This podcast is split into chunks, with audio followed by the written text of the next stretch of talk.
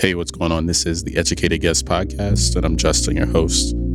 Hey, if this is your first time listening, I just want to say thanks so much for spending time with us and becoming a part of this community. You know, if you clicked on it, if you clicked on this episode in particular, then that means that you probably already saw that this is a virtual art school.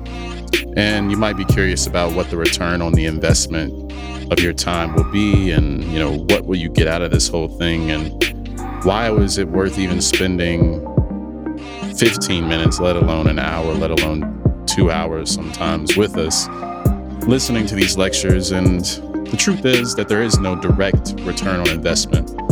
And you might be like, oh, well, that most people are pretty turned off that by that, but that's okay. Because we're not in the business of transactional learning. We don't promise to make you 20% more on your salary at your job that you already hate we don't promise to help you get the job that you think is going to save your life. Instead, we're focused on equipping the artists of the next generation and to some degree this generation with the proper timeless skill sets, tool sets, and mindsets that are going to transform and completely change the way that you approach your career and your life. So, what does that look like in practice? It looks like this in three segments throughout every single week. We focus on the development of the mind, that comes in the form of our incomplete thoughts segment. And then we focus on the development of the tactics, the tools that comes in the form of our work study segment, which we'll share directly what we're learning as we're practicing. And then lastly, we'll share some stories of inspiration that comes in the form of our well read segment. So every single week, you can count on information that's going to help you start a studio. It's going to help you get more clear about building your portfolio. That's going to help help you get the job that you, not because you need it to save your life or save your self esteem, but because you want it and you want to invite that into your life and into who you are as a complete being. And that's what we're all about. So, if you want more information on that sort of thing, you can go to educated-guest.com and subscribe to our newsletter. We don't bother you too much with um, emails and stuff, mostly because we don't like emails ourselves. And to that end, that is the end of the intro. Um, let's go ahead and get into it today. Today, we're talking about coping versus creation. And I'm going to begin from an interesting place, perhaps. Um, just uh, hear me out on this one. So, most people realize that one of the greatest double edged swords of living in a this like hyper connected world is the nature of accessibility. You know, now more than ever, if you're anything like us, you realize that we have access to every vice possible every single vice, in addition to every single virtue. So, as you might imagine, ignorance now becomes a choice. Ignorance becomes a choice. So, the, the other part of that is that ignorance isn't so much of a choice as it is a preference. So, what you call blind ignorance, others may call personal preference. It's the age old argument now made public. And so now I know what you're thinking. Perhaps if you're curious or if you're anything like us and if you're naturally skeptical, then what you're probably thinking is, what does this have to do with art? What does this have to do with design? And what does this have to do with craft? You know, if you're asking a lot of these questions, unfortunately, most people suffer from the same new problems when it comes to accessibility. The same problems. You're faced with this problem of once you move into a space of decision making, conscious decision making, then you begin to see all the things you shouldn't do. As an artist, as a designer, as a practitioner, we all remember walking into our fifth grade classroom and having a teacher go over an endless page of classroom rules. Immediately, you feel restrained.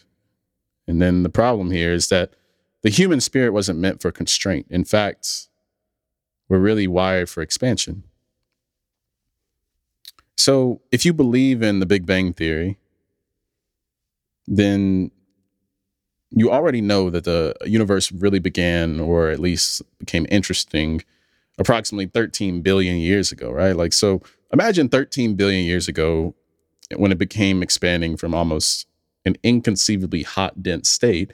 And ever since then, the universe has more or less continued in its long process of expansion and cooling the standard like Big Bang Theory stuff, if you're just not aware of that, um, into what we see today, right? So this is the cosmological, if you will, viewpoint of things. And the reason we're talking about all this stuff, regardless of how you unpack things or how quickly you realize that anything that you don't like um, is really based out of a sense of constraint.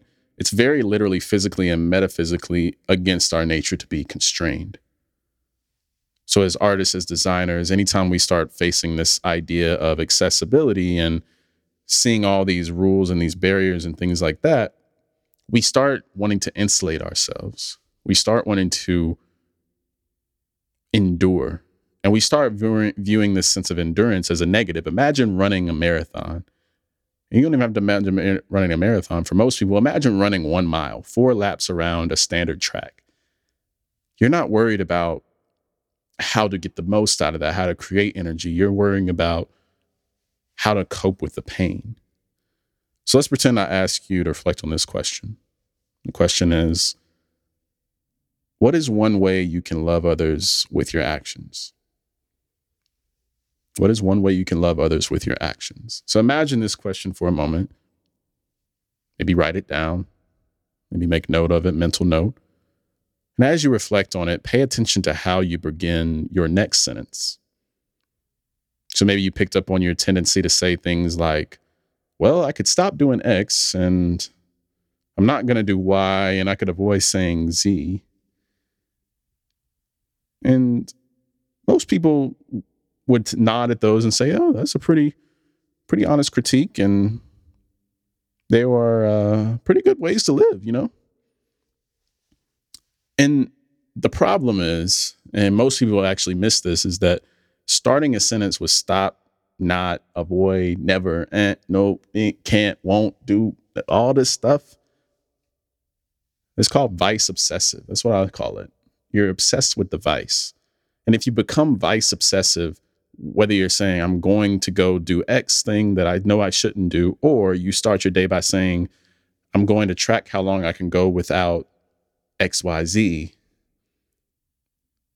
then wouldn't you say you're still giving that thing, that vice, attention? So, for example, if you're in your craft and if you're out here just trying to get through the day and you know your vice is beer at the end of the day, or if you know your vice is too many glasses of wine, if you know your vice is TV in the middle of the day when you're working from home, if you know your vice is looking at Instagram before you look at your calendar, looking at looking at email before you journal, looking at TV before you get coffee, like all these different things. If your routine is out of whack and you're focused on, well, I'm not going to watch TV before I journal today. And if I don't do that, then it's a success. Some may call these things coping mechanisms. That's why the title of this episode is Coping versus Creation. And others may call it the stages of grieving depending on which sort of school of thought you're coming from. The problem still here is that you know energy is powerful. Energy can't be created or destroyed, only transferred, as we know. And this is why there are only and often specific steps that people offer to build positive habits. So, what we're talking about today, as you might be wondering, is positivity in our habitual nature and how we how we view the habits, in which context do we view the habits that we're actually carrying out every day? You know, the problem you feel here is that you're still hanging on to what was and living in a state of pain anticipation. It's like driving a car trying not to get in an accident instead of going to where you're going. And the number one point I want you to remember today is that self discipline is not self suppression. Self discipline is not self suppression. So, if there's anything you can take out of the first nine to 10 minutes of our talk today, it's this. It's extremely, extremely important to remember that as you think about discipline, as you think about developing the, developing the, the art and the science of discipline, you have to realize that suppression is when you resist and you fight against your desires. You fight against that need to like go get some french fries in the middle of the day. And you keep them buried and unexpressed as possible. However, in in in, in contrast, self-discipline is when your highest desires rule your lesser desires. You're not really concerned about watching TV because you you got something better to focus on. Don't you think that the same level of focus that you use to spiral downhill into a slob eating potato chips and watching TV every day when you know you could sketch or you know you could journal, you know you could write, you know you could get a line out, you know you could record something, you know you could open up Illustrator. Like these are the higher desires that we all have. We're beings that were created to create. We weren't created to endure. So, as you face difficulty, as you face tough circumstances, my simple ask of you today is to reorient your mind into a place of positive, focused, and transformative actions to be taken. You know, everyone lives their day to day life with an understanding of jobs to be done. So, why not give yourself a different job to do? For example, instead of celebrating how many days you've gone without Instagram or Facebook on your phone and simply stopping there, create a new metric. Why don't you create a new metric that guides you positively to where you want to go? There's an old saying that the wake of a ship only tells a story of where the boat has been, and that's it. So, as you create this new metric, celebrate how many new sketches you've done. Celebrate how many new clients you've pitched to. Celebrate how many new partnerships you've done. Celebrate how you've impacted people with your supernatural ability. Celebrate how many people you've taught and shared your energy with. So, this is a super short and super to the point lecture today. And I just want to remind you that the time is now yours. I'm here to tell you that what what you do with it is completely up to you. So why not go for it? Be wise and create.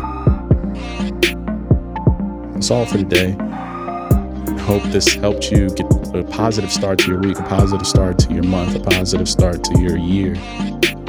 It's never too late to decide where you want to start. So I'll talk to you soon. Peace.